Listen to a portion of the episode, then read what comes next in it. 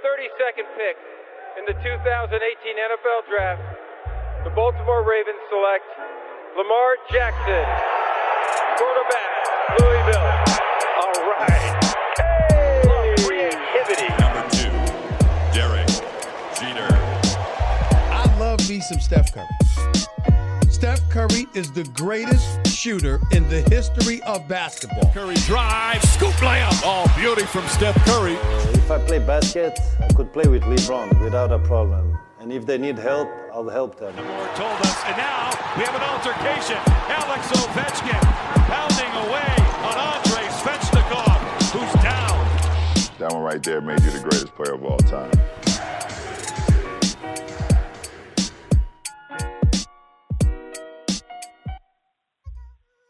Salut à tous, c'est Hype et la hype des sports US semble de plus en plus concrète. Les formats discutés commencent un petit peu à se dessiner. Certaines ligues, ont pris position sur des dates de reprise.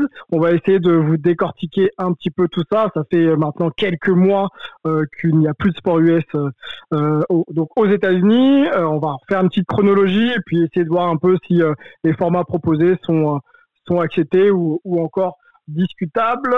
Pour m'accompagner sur ce numéro, Charles pour la NHL, je fais vite, Olivier pour la NFL, Antoine, Melvin, Angelo NBA, et puis Martin qui nous parlera un petit peu de MLB.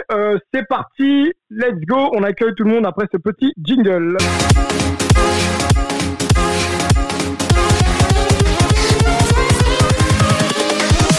Here we go. Charles, yes. Dis-moi tout. Salut, alors. Steven. Ouais, dis-moi tout. J'ai vu qu'il y avait pas mal de mouvements là sur la NHL, des nouveaux formats directement en play-off, etc. Des Français qui seront concernés. Dis-moi un peu, dis-moi où on en est, quoi. Une petite chronologie rapide des points clés. Effectivement, ça bouge hein. En NHL. On va commencer par le plan de reprise qui a été expliqué par Gary Bettman, le commissionnaire de la NHL, il y a quelques jours par le biais d'une vidéo d'environ une demi-heure où il parle d'une reprise sur plusieurs phases. Actuellement, nous en sommes à la deuxième. La phase 3 ne va pas débuter avant le mois de juillet. Au total, 4 phases sont prévues pour la reprise de la NHL. Mais oui, voilà, beaucoup de phases. La première, les joueurs ont l'autorisation de passer le confinement chez eux. On l'a passé, donc cette phase-là. Dans leur pays d'origine, ils ont le droit de rentrer chez eux, peu importe où ils habitent sur le globe. La phase 2, les joueurs ont l'autorisation de rentrer donc au pays, aux USA ou au Canada, et de s'entraîner par groupe de 6 maximum, sans entraîneur, ce qui est vraiment le strict minimum, hein, histoire de se refamiliariser un petit peu avec la glace. La phase 3, qui commencera pas avant le début du mois de juillet, autorisera les équipes à organiser des camps d'entraînement. Et pour finir, la phase 4, qui sera donc la reprise de la compétition. On peut imaginer que cette compétition reprendra donc au courant mois d'août. Voilà grossièrement le plan de reprise de la Ligue. Martin, MLB, donc on rappelle que la saison n'avait pas démarré, qu'on était au début de... On était juste au début des camps d'entraînement. Par contre, ça va être un peu plus long que Charles, parce que nous, en MLB, c'est très compliqué entre les syndicats des joueurs et des propriétaires, etc.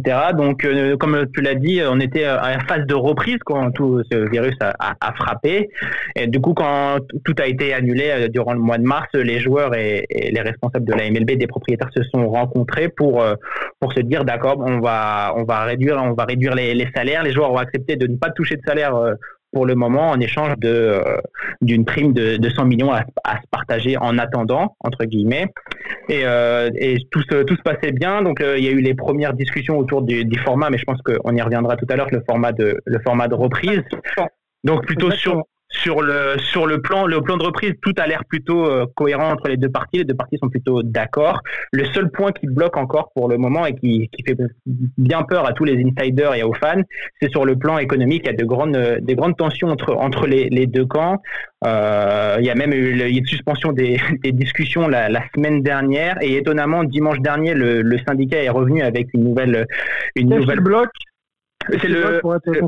Le qui bloque, c'est sur le prorata des salaires, donc c'est un peu compliqué. Donc Les joueurs ont accepté d'être payés au prorata du nombre de matchs qui sera disputé cette saison.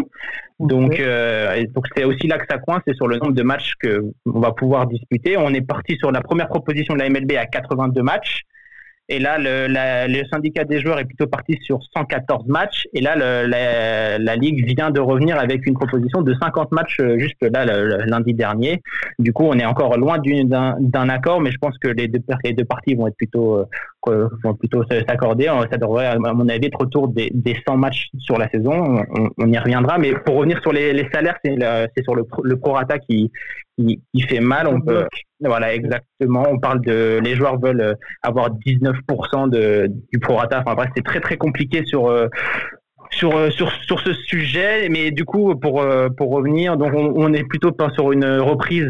Une décision doit être prise avant le 9 juin pour suivre le calendrier qui est établi, c'est-à-dire une reprise de la saison le 4 juillet. Et donc, 3 semaines de camp d'entraînement, puisque pour certains joueurs, ça fait depuis septembre dernier qu'ils n'ont pas joué. Donc, ça commence à faire un sacré bout de temps.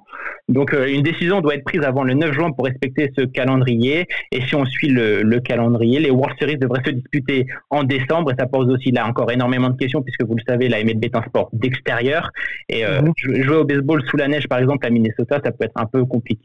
Donc on est encore loin d'un accord, mais les deux parties doivent se réunir et se réunissent encore. Donc c'est déjà une bonne nouvelle, mais on est encore très loin d'un accord.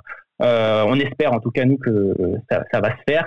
Ça devrait se faire puisque toutes les conséquences qui peuvent s'en suivre de ces interminables discussions peuvent être très dommageables pour le baseball. Donc rendez-vous environ du 9 juin, entre le 4 et le 9 juin, et pour plus d'informations et voir s'ils arrivent enfin à se mettre d'accord. Ok, bah la date est prise et on y sera, et on vous donnera d'ailleurs toutes les infos dès qu'elles seront sorties. Antoine Latran pour la MLS, on sait que l'actu est brûlante, il devrait y avoir des annonces demain, je crois, hein. On anticipe ça, un peu. Ça. En fait, comme en baseball, il y a eu un départ canon au niveau des annonces pour reprendre la saison dès la mi-mai, le 10-11 mai, il y a eu des fuites dans la presse comme quoi la MLS voulait faire un grand tournoi estival dans un complexe sportif à Orlando qui appartient à Disney. Disney qui est la propriétaire de ESPN, qui est en partie qui transmet en partie la MLS. Donc voilà, ils voulaient se rejoindre tous en Floride dans un complexe sportif à Orlando. Plus de 1000 personnes internées dans un complexe, c'est-à-dire équipe, staff. Et au début, la proposition était de commencer le 1er juin, sauf qu'aujourd'hui, on n'y est toujours pas. Le problème, c'est encore une fois, comme en baseball, une sorte de contentieux entre la Ligue et l'association des joueurs, la MLSPA, la Player Association, sur des clauses, sur des baisses de salaire notamment, sur la durée du tournoi aussi, parce que beaucoup de joueurs ne voulaient pas y être plus de 6 semaines dans ce complexe, au cas où voilà, il y a un cas de coronavirus. Il y a beaucoup de questions. Normalement, la MLS a transmis une nouvelle offre aujourd'hui. Elle en a transmis 2 aujourd'hui. Une première qui a fuité dans la presse et qui a tout de suite été jugée inconcevable. Et puis une deuxième dans l'après-midi en France, donc dans la matinée ici. Et qui sera... Normalement, les joueurs ont jusqu'à mercredi pour donner leur avis. Ok. Demain, donc du coup, quels sont les... Sans les révéler, parce qu'on développera un petit peu plus tard, quelles sont les annonces qu'on est en droit d'attendre? Je pense que la Ligue a revu une offre pour faire une coupe des salaires beaucoup plus gentille que ce qu'elle voulait faire de base, autour des 7%. Il y a aussi des clauses qui devraient sauter, notamment il y avait une clause pour si les influences en stade étaient moins bonnes tout au long de l'année, après cette crise, les salaires pouvaient baisser ou quoi que ce soit. Je pense que ça pourrait disparaître aussi. Grosso modo, ce qu'on voudrait beaucoup savoir aussi, c'est à quoi ce tournoi va servir, puisque la MLS a déjà 2 journées de championnat derrière. Et on ne sait pas en fait si ça va être un tournoi qui va avancer vers des playoffs en automne, si finalement le championnat reprendra après ce tournoi. Donc il y a beaucoup de questions, et le fait que la Ligue patine après un départ qui pourtant était plutôt bien orchestré est problématique, puisqu'il y a eu énormément de fuites dans la presse. Il y a le site de The Athletic notamment qui a fuité des informations qui devaient être confidentielles. La MLS a envoyé un mémo à ses propriétaires en disant qu'il fallait arrêter de fuiter des informations, et le mémo a lui-même fuité dans The Athletic. Donc okay. On a eu des gros problèmes à ce niveau-là au niveau de la MLS. Ce qui est problématique, c'est qu'en face, la première division féminine, la NWSL, est elle complètement prête. Le tournoi commence le 24 juin, c'est acté dans l'Utah, tous les plans sont annoncés. Donc la MLS a fait figure un petit peu d'irresponsable par rapport à ça. Ouais, c'est vrai qu'il y a eu pas mal de fuites, hein. On a suivi ça aussi nous de très près. On savait plus sur quel pied lancer, qui croire, etc. C'était assez particulier. Olivier, la NFL, timing finalement pas si spécial que ça, hein. Si on voulait être complotiste, on dirait que le Covid a été créé par la NFL, parce que pour eux, tout se passe parfaitement par rapport à leurs concurrents. Le Covid est débarqué juste quelques semaines après le Super Bowl. Et aujourd'hui, les camps de pré-saison devraient débuter dans des conditions pratiquement normales, avec des mini-camps à partir du 15 juin là, jusqu'au 27 juin. Il y a un certain nombre de gouverneurs qui ont dit que c'était OK, qu'on pouvait y aller. Il y aura les vrais camps qui vont commencer fin juillet comme normal. La seule question qu'on a aujourd'hui, c'est qu'il y aura du monde dans les tribunes pour le lancement de la saison et ou pour la pré-saison. Oui. C'est à peu près le seul problème qu'a la NFL a aujourd'hui. La seule chose qu'elle a actée, c'est l'annulation des matchs de Londres. Il y a eu aussi aujourd'hui l'annonce de l'annulation du match de NCAA de Dublin, qui devait avoir lieu toute fin août. Mais pour le reste, que ce soit en NFL comme en NCAA d'ailleurs, même si eux, ils ont été impactés par leurs matchs de printemps, qui sont toujours des événements sur les campus qui n'ont pas pu avoir lieu. Pour le reste, aujourd'hui, la seule question, c'est s'il y aura des fans dans les tribunes, quoi. Alors, tu le confirmes, aucun cas de Covid-19 déclaré chez un joueur ou un membre du staff ou quelqu'un du board en NFL? Rien du tout. Ben, pour l'instant, il n'y a pas eu, de cas qui a été dévoilé ou sur lequel on a discuté. Et aujourd'hui, il y a personne qui freine. Il y a d'ailleurs la plupart des équipes ont commencé des faux mini-camps, puisque dans les États où c'était possible, notamment en Floride et en Californie, il y a des joueurs qui sont regroupés par équipe et qui commencent déjà à s'entraîner avec les coachs qui les appellent régulièrement. Donc aujourd'hui, il y a vraiment rien qui fait peur à la NFL, et on peut même dire que, étant donné que c'est la ligue qui dépend le moins des recettes dans les stades, elle est vraiment sereine par rapport à sa saison, quoi. Ok, bon, affaire à suivre, c'est assez particulier, mais tant mieux pour eux. Allons sur la NBA. Nos trois spécialistes sont là, Melvin, Angelo et Antoine. Petite chronologie rapide, messieurs, depuis l'arrêt de la Ligue, hein.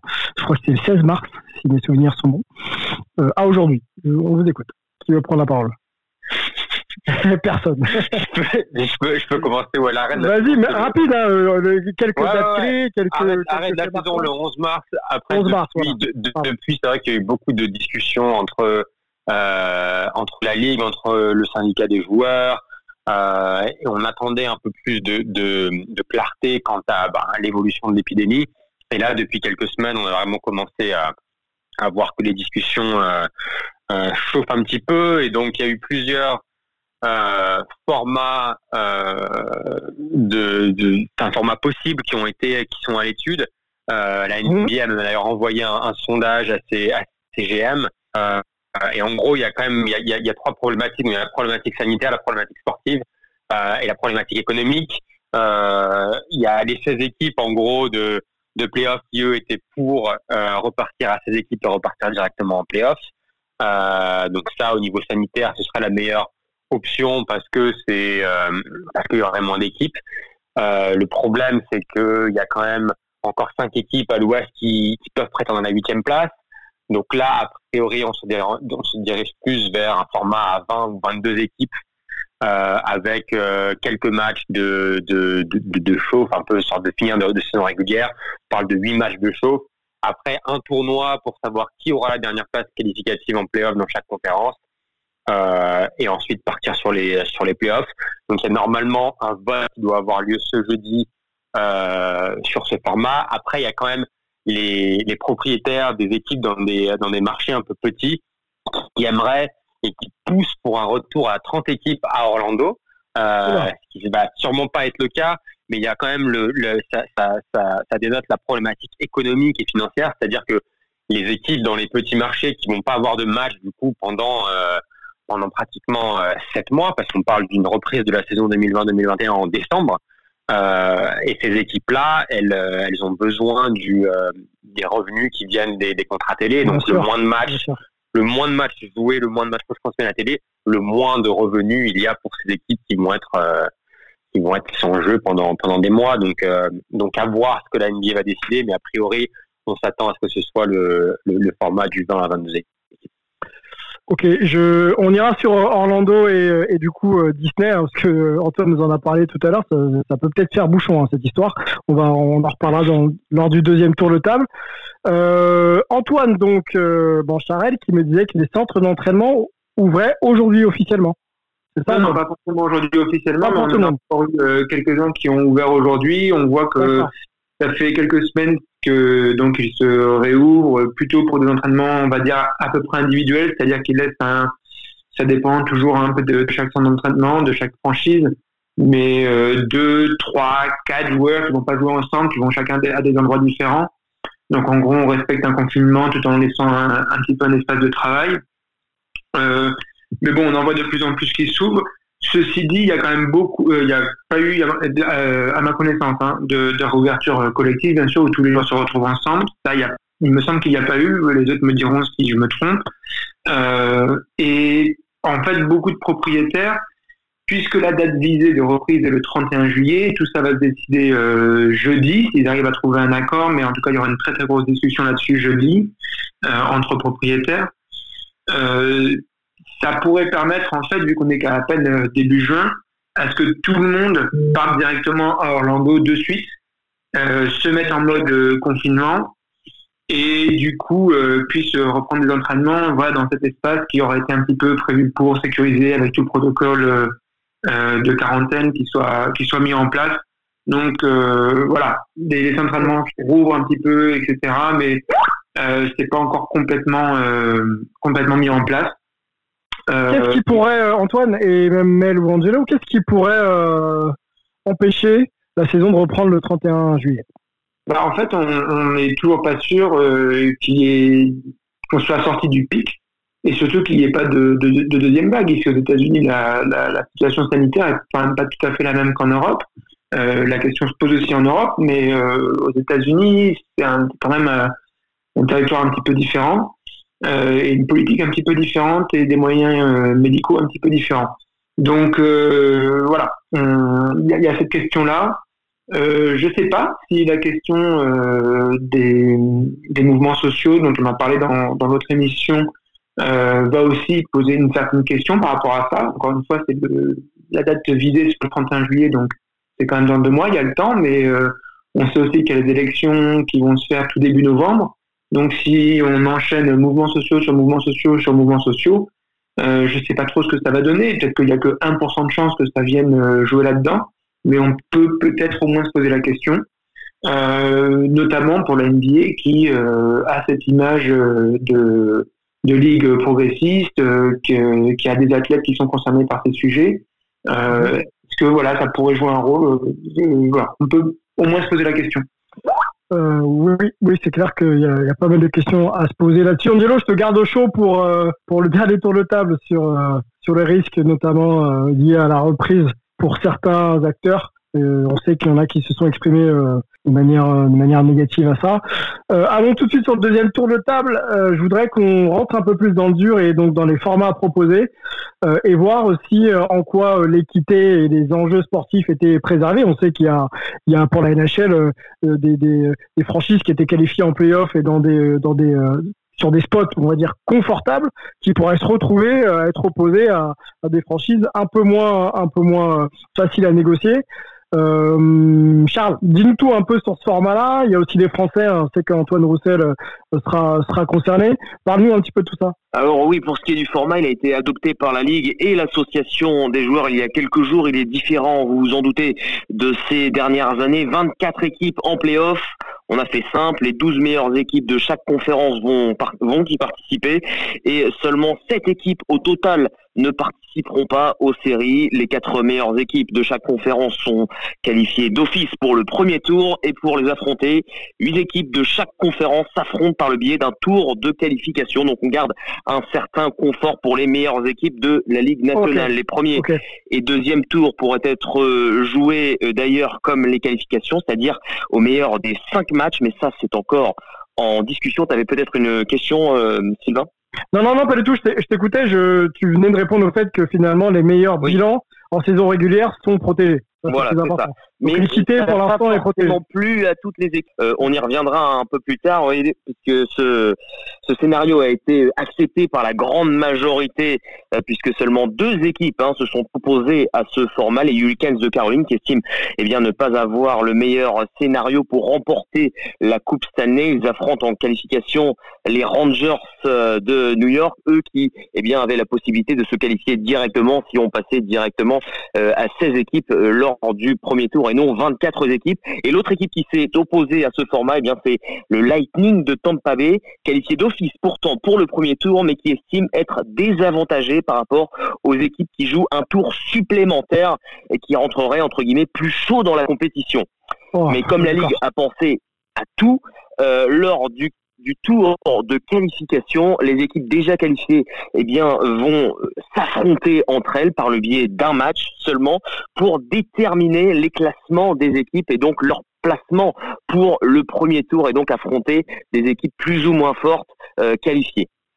Donc voilà donc pour le format à 24 équipes qui a été donc accepté. Beaucoup d'interrogations tout de même subsistent. Quelle ville Il y en a 10 qui ont été retenues par la Ligue nationale. Columbus, Chicago, Dallas, Edmonton, Las Vegas, Minneapolis, Pittsburgh, Toronto, Vancouver. Dans cette liste, beaucoup de villes de la conférence Ouest. On peut donc imaginer que les séries de l'Est se jouent à l'Ouest. Et pour ce qui est des joueurs, Devan Dubnyk, par exemple, qui est l'un des porte-paroles de l'association des joueurs, il a déclaré voter en faveur de ce format, mais uniquement en faveur du format. Il attend de voir en profondeur comment la NHL prévoit le déroulement des événements. Il reste beaucoup d'interrogations entre la Ligue et l'association des joueurs, beaucoup de discussions, de négociations entre les deux, en ce qui concerne notamment les tests.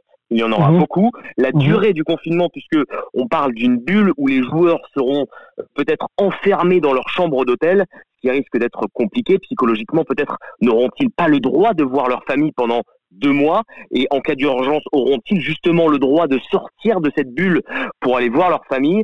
Devan Dubnyk parle d'un second vote. Il aimerait qu'il y ait un second vote pour parler justement de ces négociations en profondeur qui doivent être actées par la NHL et acceptées donc par le comité des joueurs.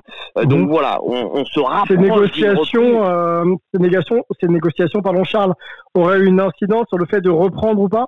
Si on n'est pas d'accord sur ces points clés, on ne reprend pas. Évidemment, et même au niveau des salaires, il n'y a aucune certitude. On est en train de négocier entre la Ligue et les joueurs. Pour l'instant, ce qui est sûr, c'est que si on reprend, on sera avec le format avec 24 équipes. Ça, c'est une certitude au niveau du format. Mais pour le reste, c'est en négociation et on parle d'un éventuel deuxième tour de vote. Et ça, c'est au comité exécutif de prendre la décision s'il y aura un vote ou non. En tout cas, Devan Dubnyk est clair et net. Lui, il veut qu'il y ait un second vote. Et comme il fait partie de l'association des joueurs, ça porte à croire qu'il y a un deuxième tour de vote. Vote qui aurait lieu quand? Juste pour conclure sur ce point-là, on ne sait pas. On ne connaît pas non plus la date éventuelle de reprise de la NHL courant mois d'août pour les qualifications, mais voilà, on n'a pas plus d'informations que cela. Ok, bon, je te garde au chaud aussi, Charles. On fera un petit point sur les Français tout à l'heure. Martin, donc yes. La MLB, le format, les modifications, dis-nous tout. Nous, il va y avoir pas mal de changements si la saison reprend. Effectivement, il n'y aura pas de saison complète cette année. En tout cas, c'est ce qui est parti pour ça. Donc, ça devrait être une des plus courtes saisons depuis les années 1870. Donc, c'est pour vous dire le changement drastique qu'il va y avoir. Donc, comme je l'ai dit tout à l'heure, à peu près sur le format, les joueurs sont tombés à peu près d'accord depuis le mois de mars et les premières discussions. Donc, normalement, il n'y aurait pas de fans à la reprise dans les stades. Il y aurait des matchs uniquement contre les équipes de division et des équipes géographiquement proches, donc qui sont peut-être dans des ligues différentes, mais qui sont proches. Par exemple, on a les 2 clubs de LA qui sont dans 2 divisions différentes qui pourraient s'affronter. Pareil pour les 2 clubs de New York. Après, on aurait l'institution du désignateur hitter, le DH, en National League. Donc ça, c'est vraiment très très important parce que c'est la National League défend âprement sa différence, c'est-à-dire de faire passer à la batte ses lanceurs, qui est différent de l'American League où c'est un batteur qui fait que ça. Et donc ça a été adopté en 1973 en American League. Et là, pour cette saison, ça serait mis en place dans la National League. Tout ça, c'est pour réduire évidemment le potentiel de blessure des lanceurs et pour faciliter les matchs interligues, puisqu'on sait que les matchs interligues, c'est en fonction de là où tu joues. Si tu joues en National League, le lanceur frappe. Si tu joues en American League, c'est un batteur désigné. Donc voilà, après, donc là on est encore, comme je l'ai dit tout à l'heure, en discussion sur le nombre de matchs qu'il devrait y avoir, puisque c'est notamment par rapport au salaire, puisque les salaires seront au prorata du nombre de matchs joués. Donc c'est très important pour les joueurs. Les propriétaires demandent une baisse de 39% des salaires déjà au prorata.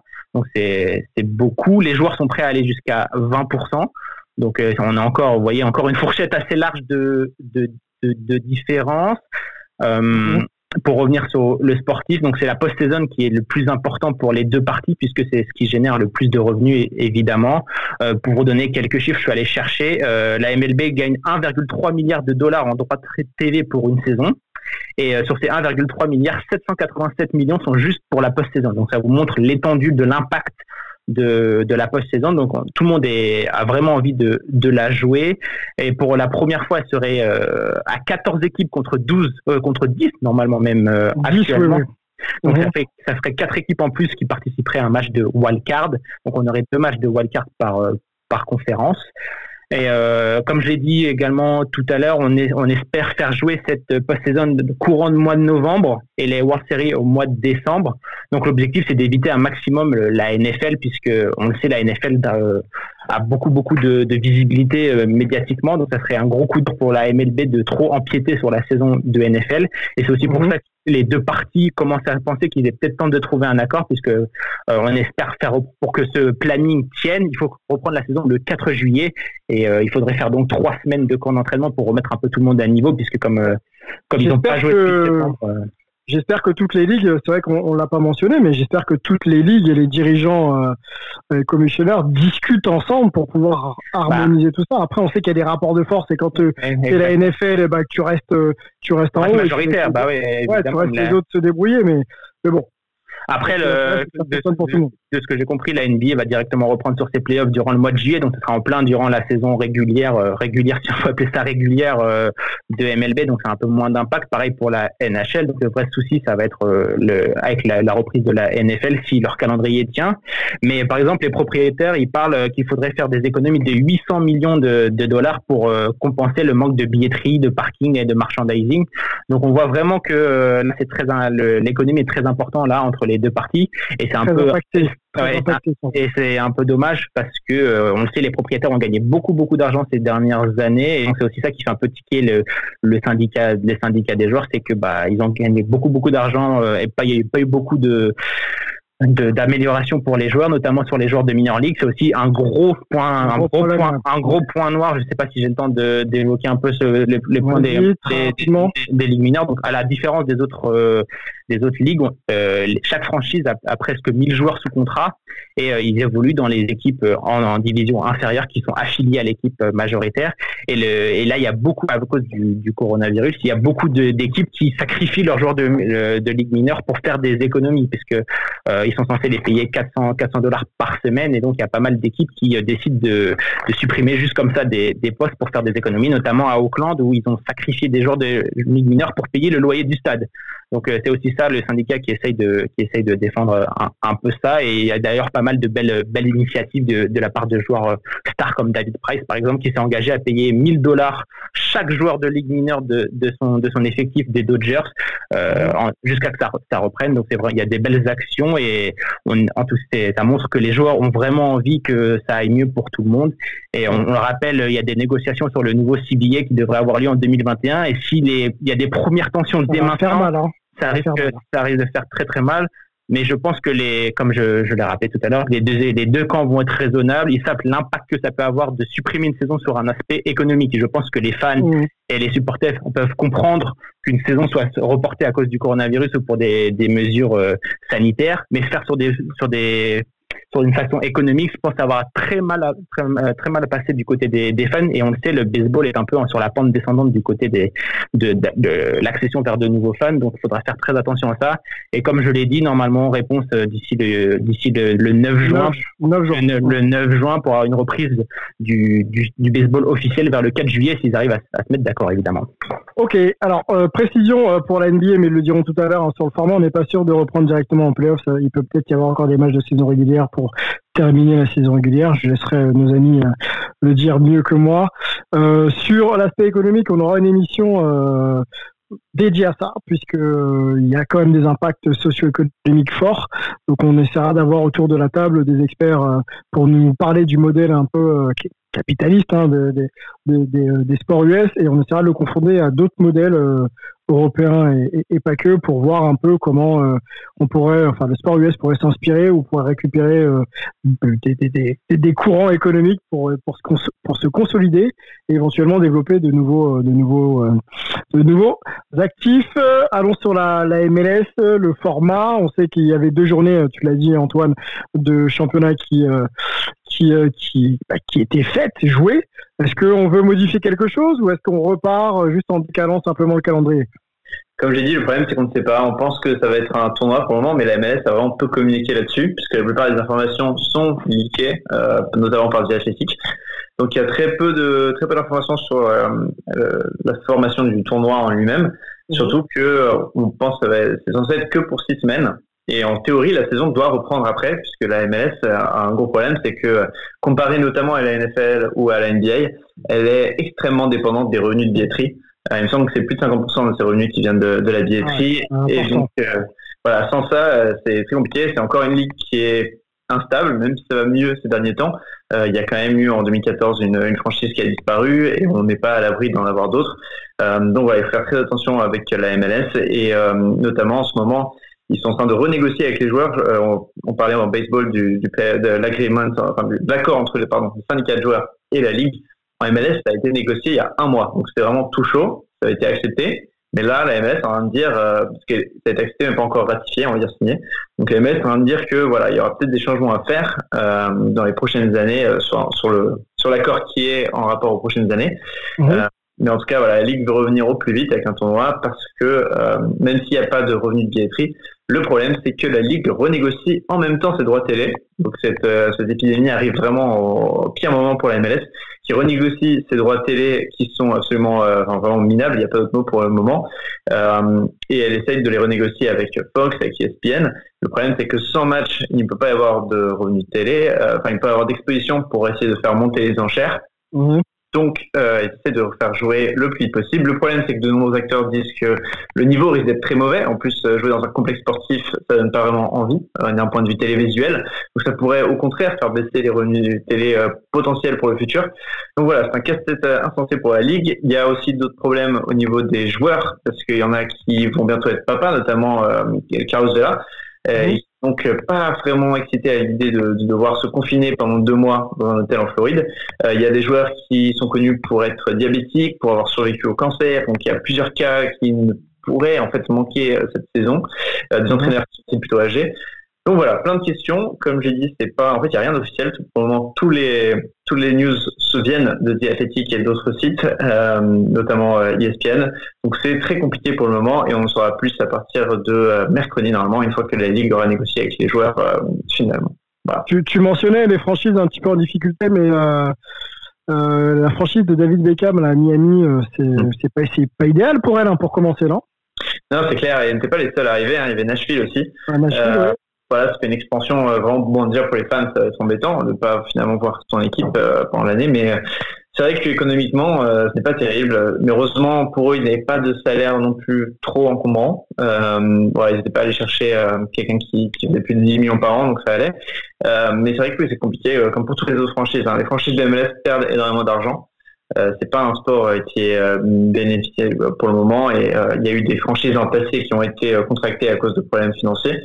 Donc voilà, malgré que l'expansion se paye toujours extrêmement cher à MLS, c'est une ligue qui perd de l'argent et qui va être les divisions inférieures aussi, ça va être très compliqué pour elles.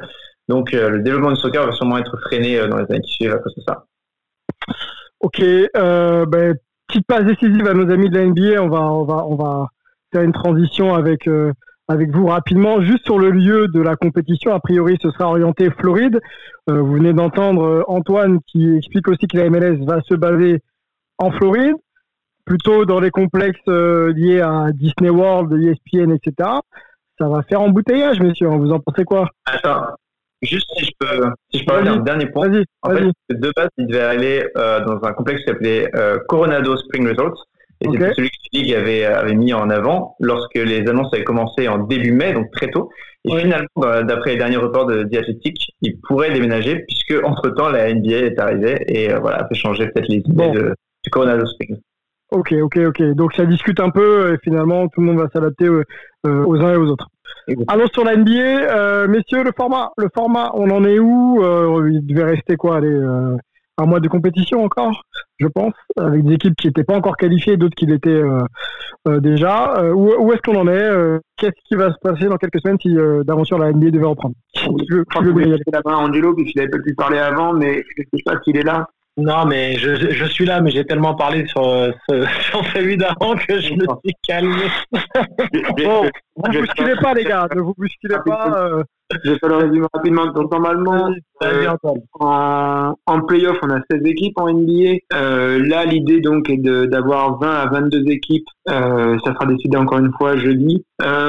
Donc, on va les faire jouer à peu près 8 matchs de chauffe. Ça c'est des dernières idées, j'ai pas dit que ça a été voté ou quoi que ce soit, mais c'est ce qui devrait être débattu jeudi. Donc 8 matchs de chauffe, en prenant dans ces 22 équipes, si on partait sur 22, toutes les équipes qui sont à 6 matchs de la 16e place. C'est-à-dire qu'il y en a une à l'Est, ça serait les Wizards, et pour l'Ouest, ça serait les Pelicans, les Suns, les Trailblazers, les Kings et les Spurs. Soit on fait juste ces 8 matchs de chauffe, on arrive à avoir nos 16 équipes et on va en play-off comme d'hab, soit on fait un tournoi pour déterminer parmi les dernières équipes qui prend la 8e, voire même peut-être que la 7e place aussi serait en jeu dans chaque conférence. Et donc, de toute façon, l'idée derrière serait d'avoir les playoffs classiques qui, normalement, s'étendent quand même sur pratiquement 2 mois, voire même pratiquement 2 mois en fonction de à quel point les séries durent et jusqu'où vont les finales. Donc, voilà, ça, c'est un petit peu ce qui a été proposé pour l'instant. Et on a exactement les mêmes problématiques qui ont été évoquées plus tôt par rapport au confinement, par rapport à certains joueurs qui ont des conditions médicales qui pourraient donc les mettre plus à risque. Tout ça est très, très évoqué aussi en NBA. Un petit peu moins, je trouve, quand même, au niveau médiatique, on parle quasiment que de la reprise. Mais il y a quand même encore des questions par rapport à tout ça, donc elles devraient au moins être débattues. Et juste pour ajouter, quand Antoine dit match de chauffe, ça veut dire des matchs de saison régulière. Donc le résultat de ces matchs sera ajouté au bilan actuel des équipes. Donc ça veut dire que potentiellement les équipes peuvent encore évoluer dans le classement. Et après sur la question sanitaire, c'est vrai qu'on n'en parle pas beaucoup et il semblerait que la NBA ne souhaite pas, si par exemple un joueur se retrouve contrôlé positif pendant les playoffs, ils ne pourront pas arrêter tout et attendre que le joueur soit de nouveau apte et tester tout le monde. Donc a priori ce serait comme si que le joueur soit blessé, donc il serait mis en quarantaine, il testerait évidemment les coéquipiers et les adversaires, mais le but c'est de continuer à jouer et si jamais il y a des cas de coronavirus, alors des cas isolés, si on peut dire, de coronavirus, c'est on continue de show must go on. Après, le problème, c'est que si jamais il y a vraiment une épidémie de cas parce qu'on est dans un vase clos, là, ça risque de causer quand même un problème. Donc, je pense que ça, ce côté-là, malheureusement, on peut beaucoup en parler, mais c'est difficile de savoir tant qu'il y a un cas qui est vraiment avéré, quoi. Ok, il y a un protocole de proposer, un protocole assez strict de proposer sur le plan sanitaire ou c'est encore. Ils sont en train de discuter, il y a eu des choses qui ont été débattues. Ils mentionnent aussi par rapport au confinement de peut-être quand même avoir des membres de la famille qui seraient là, c'est-à-dire au moins les époux et les enfants. Mmh. Mais bon, pour l'instant, tout est encore en train d'être débattu Et par rapport à ce que disait Melvin très justement, le risque qui est pris, et comme aussi le disait Melvin avant, il y a la question sanitaire, la question économique, il y a aussi la question de l'image de la NBA, quoi. C'est-à-dire que s'ils forcent un petit peu cette reprise et qu'elle se passe pas bien, qu'on a plusieurs cas qui se développent ou un truc comme ça, qu'en gros ça devient la preuve qu'on peut jamais vraiment bloquer l'épidémie, ça va leur causer des gros problèmes d'image, quoi. Ils vont vraiment passer pour un petit peu les méchants qui ont voulu courir après l'argent et forcer le truc au niveau sportif, et au final se retrouvent le nez dedans sur tous ces aspects-là, quoi, sportivement, économiquement, et puis vis-à-vis de leur image.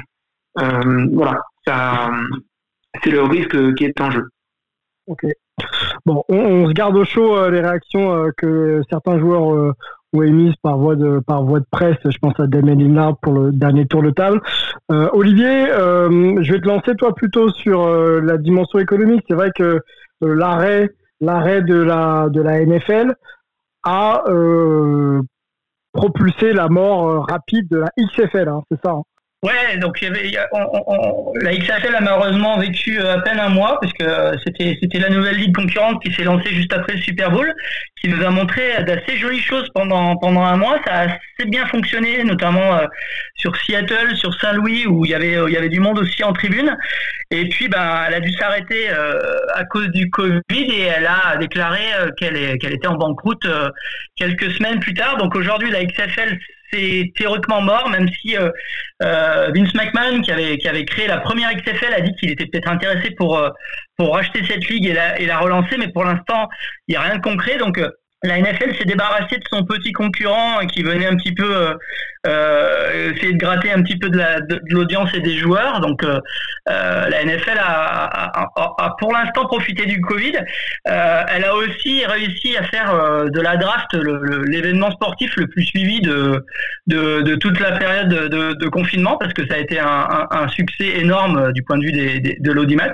Donc là aussi, elle a encore profité du Covid.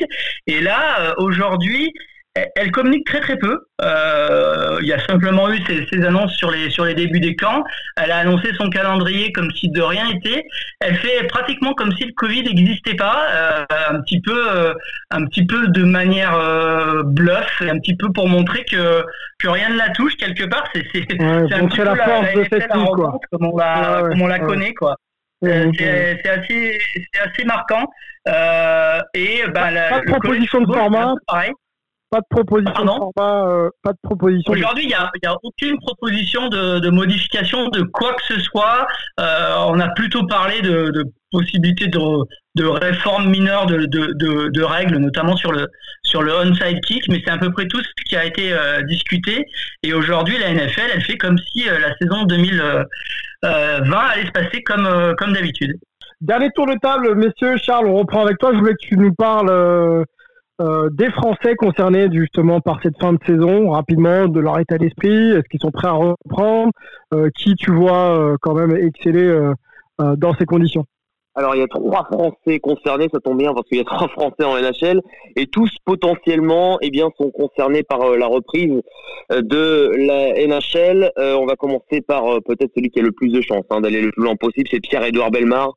Joueur de l'Avalanche du Colorado, c'est le seul joueur qui est qualifié directement avec son équipe pour le premier tour, qui n'a pas besoin de passer par les qualifications. On avait de grands espoirs avant l'arrêt de la NHL, la fin de la saison régulière, pour cette équipe de l'Avalanche du Colorado.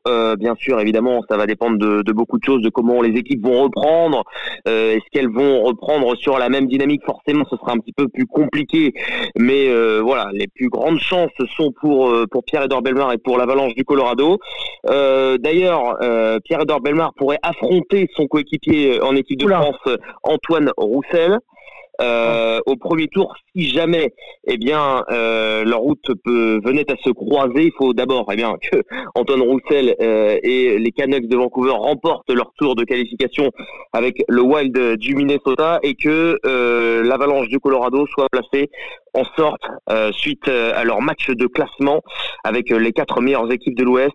Oui, voilà, soient placés en sorte qu'ils s'affrontent et que leurs chemins se croisent au premier tour. Et si, et pourquoi pas, ils pourraient se croiser plus loin si jamais ce n'était pas le cas lors du premier tour. Et un autre Français est concerné, un seul Français du côté de l'Est, c'est Alexandre Texier. On a beaucoup parlé de lui au début de l'année. Pourquoi ? Parce qu'il s'est fracturé un lombaire. Il a connu une longue... Dans quel état de santé il est ? Eh ben justement, il a repris l'entraînement, il a patiné à nouveau, et Kekalainen, qui est le général manager de cette équipe des Blue Jackets de Columbus, eh bien, a déclaré espérer avoir un effectif au complet si jamais la NHL venait à reprendre, ce qui est une excellente nouvelle pour lui et même pour nos trois Français en NHL. Les trois sont en santé pour le moment. Ok, t'as un petit favori toi si tu devais mettre 5 centimes?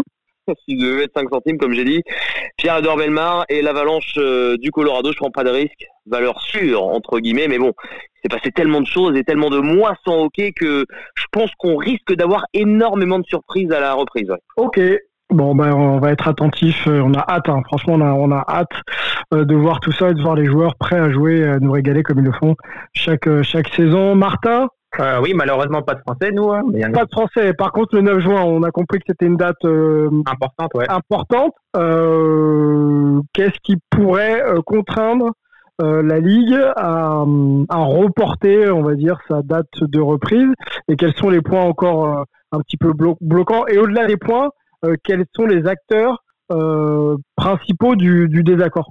Là, c'est évidemment c'est à nous de voir qui veut être le cœur du problème. Les propriétaires, ils défendent leur part du gâteau et les joueurs défendent leur part du gâteau. Comme j'ai dit tout à l'heure, le seul point bloquant entre guillemets, c'est sur les salaires. Les joueurs, les propriétaires demandent une grosse baisse de salaire. Les joueurs ont dit qu'ils avaient déjà accepté d'être payés au prorata au nombre de matchs et ils veulent pas en plus baisser leur salaire. Donc il y a vraiment ça qui bloque. Donc le salaire plus le nombre de matchs qui va être disputé, ça a aussi un gros impact puisque pour certains, comme je l'ai dit tout à l'heure, ils n'ont pas joué depuis septembre. Il y a une nouvelle saison qui va arriver juste après. Donc il faut quand même avoir un minimum de matchs joués peut-être cette saison pour garder la forme. Par exemple, il y a l'agent hyper influent Scott Boras qui a pas mal de clients. On en a parlé notamment durant l'intersaison, qui a pas mal de clients au gros contrat. Pour lui, il veut que ses joueurs gardent une valeur marchande et il veut que ces derniers jouent un minimum de matchs pour pouvoir éviter les blessures, parce qu'on sait au baseball, plus tu joues, étonnamment, plus t'es en forme et moins t'as de chance. Moins de chances de te blesser, donc les deux parties sont quand même bien tenaces sur leur position. Les dernières infos qu'on a eues, c'est que les joueurs commencent un peu à perdre patience avec les offres des propriétaires qui n'avancent pas des masses. Et on a même certaines sources qui nous parviennent qui disent que les joueurs, s'il n'y a pas d'amélioration, pourraient arrêter les négociations, ce qui serait un énorme coup pour la MLB. Pardonnez-moi. On espère quand même qu'ils resteront raisonnables et qu'ils arriveront à trouver un terrain d'entente. Et après, faut pas oublier non plus que toutes ces propositions restent sur la base que les mesures sanitaires soient acceptables pour tous les joueurs. Il y a notamment des mesures qui seront prises pour que la MLB paye des tests anti-Covid à tous les joueurs et aussi à toutes les personnes autour du stade dans lesquelles les matchs vont être joués, donc, c'est-à-dire les officiers de police, les officiers de sécurité, les marchands, etc., pour fournir des tests à toutes ces personnes et aux familles exactement aussi. Et il ne faut pas oublier qu'il y a aussi une clause dans les négociations pour dire que si un joueur qui est considéré à risque décide de ne pas jouer cette saison, la saison raccourcie qui va avoir lieu, il sera quand même payé.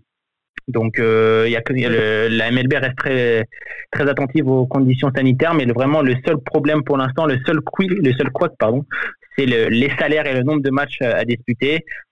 Normalement, selon moi, ça devrait tourner autour des 100 matchs à jouer, plus la post-saison en novembre et les World Series en décembre, ce qui va peut-être poser quelques soucis d'équité au niveau sportif, comme pour les raisons météorologiques par exemple. Mais ça sera un autre débat si on arrive à tomber d'accord. Mais donc, comme je l'ai dit tout à l'heure, 9 juin, reprise prévue normalement et espérée le 4 juillet, et on croise les doigts pour que pour qu'il y ait un accord, tout simplement. Bon, je suis pas sur le terrain, mais c'est un moindre mal. C'est vrai que si on arrive à trouver plusieurs accords pour que tout le monde puisse, voilà, et la saison puisse reprendre, qu'on joue sur des conditions un petit peu climatiques un peu compliquées, ça passera peut-être malheureusement au second pas, quoi. Ouais. Et juste pour finir, les joueurs sont prêts même à faire des efforts, à être moins payés cette saison, s'ils seront avec des salaires déférés, comme ils appellent ça là-bas, sur les prochaines saisons. Donc les joueurs essayent quand même de faire des efforts envers les propriétaires, mais comme ils le disent, c'est eux qui prennent les risques sur le terrain, donc c'est quand même eux qui sont censés avoir le dernier mot. Donc à voir si on y arrive, mais on croise les doigts, normalement ça devrait être bon. On y croit en tout cas. Merci Martin, merci beaucoup. Il y a Olivier qui voulait rajouter une petite info française rapidement avant de finir. Oui, alors il n'y a malheureusement pas de français en NFL, mais on va avoir à nouveau normalement un joueur français en universitaire. Il y a le jeune Thomas Le Boucher qui était en JUCO jusque-là, qui a reçu plusieurs propositions de bourses de première division. Donc aujourd'hui, il a une proposition de Syracuse et de Hawaï, et aussi de UMass, mais c'est surtout du côté de Syracuse et de Hawaï qu'on a le meilleur niveau de foot. Donc il n'a pas encore annoncé quelle université il allait choisir, mais on aura probablement un joueur français dans la première division NCAA. Ok, mais j'en profite pour faire un petit big up aussi à Jordan Avissé qu'on a eu dans Hype, donc defensive end des Buffalo Bills. Voilà, donc petit big up passé. Messieurs de la NBA, on sait que certains se sont exprimés contre un format qui nécessiterait, en tout cas qui obligerait certains à venir à Disney disputer les matchs en bois, Damian Lillard en tête. Aujourd'hui, voilà, quels sont les enjeux, l'importance de l'enjeu versus l'intérêt individuel des sportifs? Est-ce qu'on peut entendre une voix comme celle de Damian Lillard qui explique que lui, s'il n'y a pas d'intérêt sportif à venir, je serai avec mes coéquipiers, je ferai les pratiques, mais par contre, je m'assois au bout du banc, quoi. Qu'est-ce que t'es tendu là-dessus? Est-ce que c'est une voix qui s'entend ou est-ce que t'es payé cher et tu fais ce qu'on te demande de faire en tout cas? Et sachant qu'on te donne les meilleures conditions possibles pour exercer ton métier. Ouais. Moi personnellement, je suis du côté de Damian Lillard en tant que joueur, mais je vais m'expliquer. Je comprends entièrement le fait que on puisse dire qu'il est payé grassement pour faire ce métier, et donc y a eu plusieurs avis qui ont été mis en avant comme étant le fait que c'est une opportunité maintenant que Nurkic revient de blessure, que c'est l'opportunité de créer une émulation, de créer un collectif, de peut-être faire une série de victoires là et de se propulser sur une dynamique positive pour la saison prochaine. Je l'entends tout à fait, ça se défend dans l'absolu. Mais moi, en tant que joueur, et je pense à Damian Lillard en tant que joueur, les Blazers, en l'état actuel, ils sont encore dans une position d'outsider. Ils sont à la chasse à la 8e place et on leur retire l'opportunité de vraiment légitimement se qualifier. Alors, je ne sais pas si mathématiquement, en gagnant les 10 matchs proposés, ils pourraient se qualifier, mais c'est tout de même assez aléatoire comme procédé. Et lui, il part du principe, si on est déjà hors course mathématiquement ou qu'il n'y a pas légitimement de possibilité pour nous de se qualifier en play-off, je ne vois pas l'attrait pour moi de venir et de risquer ma santé ou de me blesser ou autre, de relancer la machine de manière intense pour simplement 10 matchs.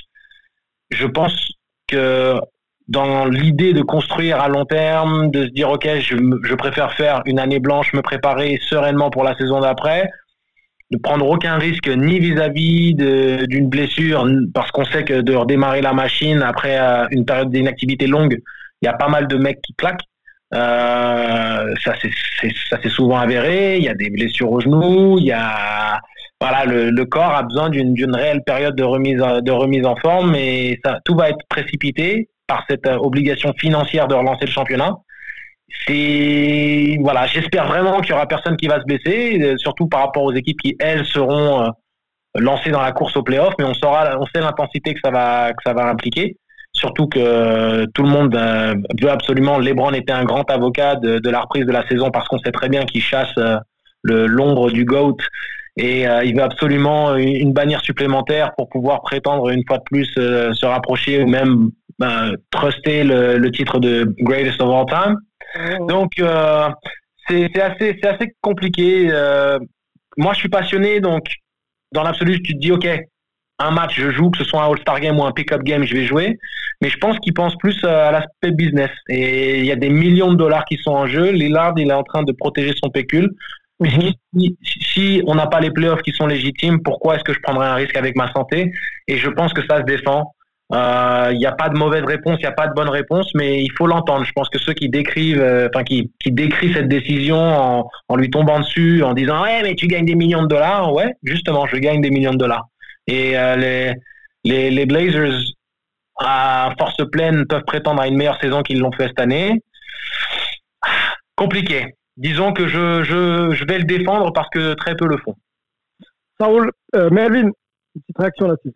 Ouais, juste pour poursuivre sur ce que dit Angelo, moi je trouve ça assez hypocrite pour certains de le critiquer, surtout dans le contexte où dans le contexte où une équipe est déjà éliminée de la course au play-off, parce que si vous revenez dans le temps, toutes les fins de saison régulière des dernières années, quand votre équipe est déjà éliminée, généralement votre GM et votre coach va mettre les stars au repos parce que ça sert à rien de jouer ces matchs-là. Et donc ça c'est le premier point. Le deuxième point sur l'argument de vu qu'il y a des joueurs de blessure des joueurs blessés qui reviennent, il y a la possibilité d'un peu de jouer ensemble, etc. Pour moi, je trouve que c'est un peu tiré par les cheveux, parce que bon, ils vont jouer 8 matchs, ils vont être off pendant 6 mois. Mel, je suis obligé de te challenger là. Faut que je te challenge. Vas-y. Je suis désolé. Vas-y, challenge. Steph Curry qui revient avec 20 matchs à jouer et ils sont derniers de chez derniers. Ouais, mais il n'y a pas 20 matchs à jouer. Non, mais quand il est revenu, il restait quoi? Il avait une vingtaine de matchs maximum, non? Bah oui, mais c'est autre chose de pouvoir jouer. Il y avait même plus, il en restait une 30 ou 25 matchs à jouer. Mais là, je crois qu'il fallait absolument. Ouais, là, il fallait absolument qu'il joue pour le côté business. Enfin, tu vois ce que je veux dire? Je sais pas si pas forcément pour le côté business, mais plus pour le côté, on vient d'avoir un nouveau joueur en la personne d'Andrew Wiggins, essayons de jouer, et avec aussi les autres rookies, parce qu'il faut pas oublier que Curry, c'est quand même un contexte différent, il a joué 4 matchs. Alors que, et il n'y avait pas eu besoin de repartir de zéro avec tout le monde, c'était quand même la saison, entre guillemets, classique. Là, Lillard et les autres joueurs qui sont potentiellement hors de la course au play-off, c'est on s'est arrêté depuis 3 mois. Pourquoi est-ce que je vais devoir me taper un training camp pour aller jouer 8 matchs de pré-saison qui au final ne servent pas grand-chose? C'est pour ça que moi je suis d'accord avec Angelo. Et après, de toute façon, je pense que les équipes vont avoir des sortes de summer camps pour pouvoir continuer à jouer, parce que des équipes qui sont arrêtées, par exemple les Warriors, qui vont sûrement ne pas être invités à Orlando, ils ne le veulent pas d'ailleurs. Ça veut dire qu'ils vont être arrêtés de mars à décembre sans match. Donc ils vont forcément faire des trucs en interne. On parle même peut-être de mini-tournois entre équipes de la même division plus tard dans l'été pour que les joueurs puissent jouer, etc. Donc je pense que ça, par contre, ce sera plus important pour les équipes que d'aller s'enfermer dans une bulle à Orlando pour jouer quelques matchs. Pour moi, ça fait aucun sens. L'enjeu était double, Sylvain, vis-à-vis de Curry.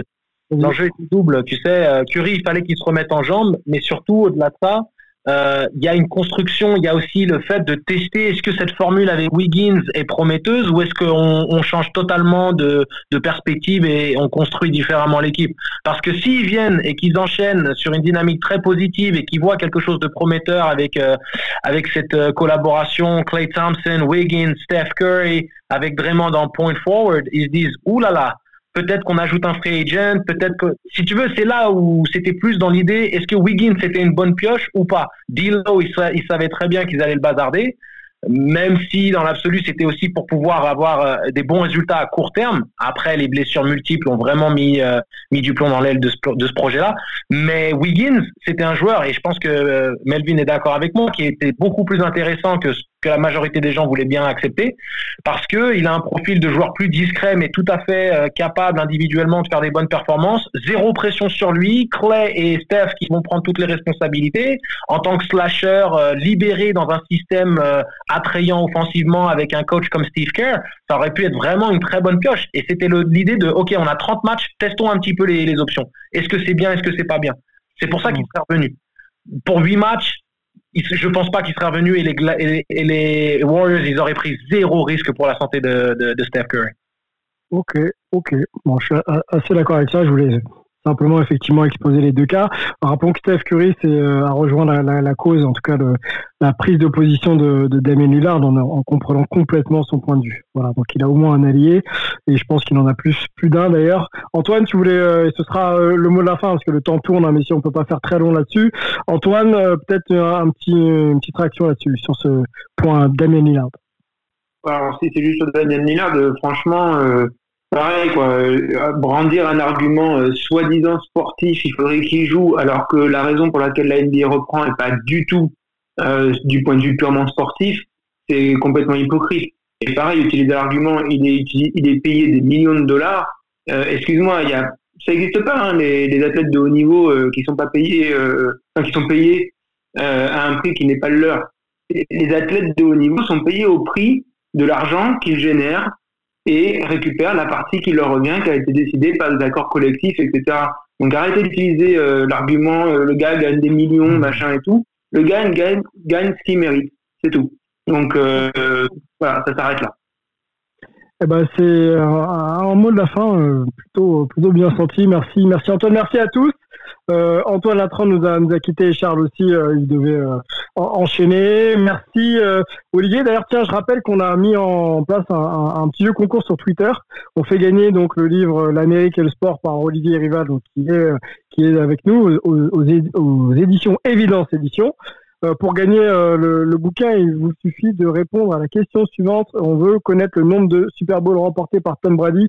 Pas très compliqué, vous répondez sur Twitter, vous RT le tweet et vous taguez trois de vos followers, 3 amis, et vous serez éligible au tirage au sort vendredi 5 juin prochain. Olivier, merci de ta présence, c'était très complet, très cool.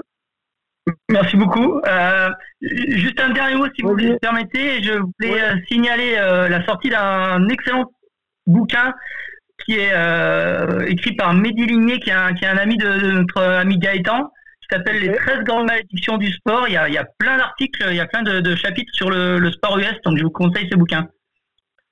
Parfait, ben, on le conseille aussi, puis on essaie de se le procurer pour rentrer dedans et en faire une petite analyse sur un podcast. Melvin, Angelo et Antoine, messieurs, c'était cool. Merci à vous, merci beaucoup. Merci, prenez soin de vous les gars, hein. Déconfinement peut-être, mais restez vigilants. Hein. Merci, pareil. Merci, ciao. À plus. Ciao, ciao. Ciao. Rock the cell.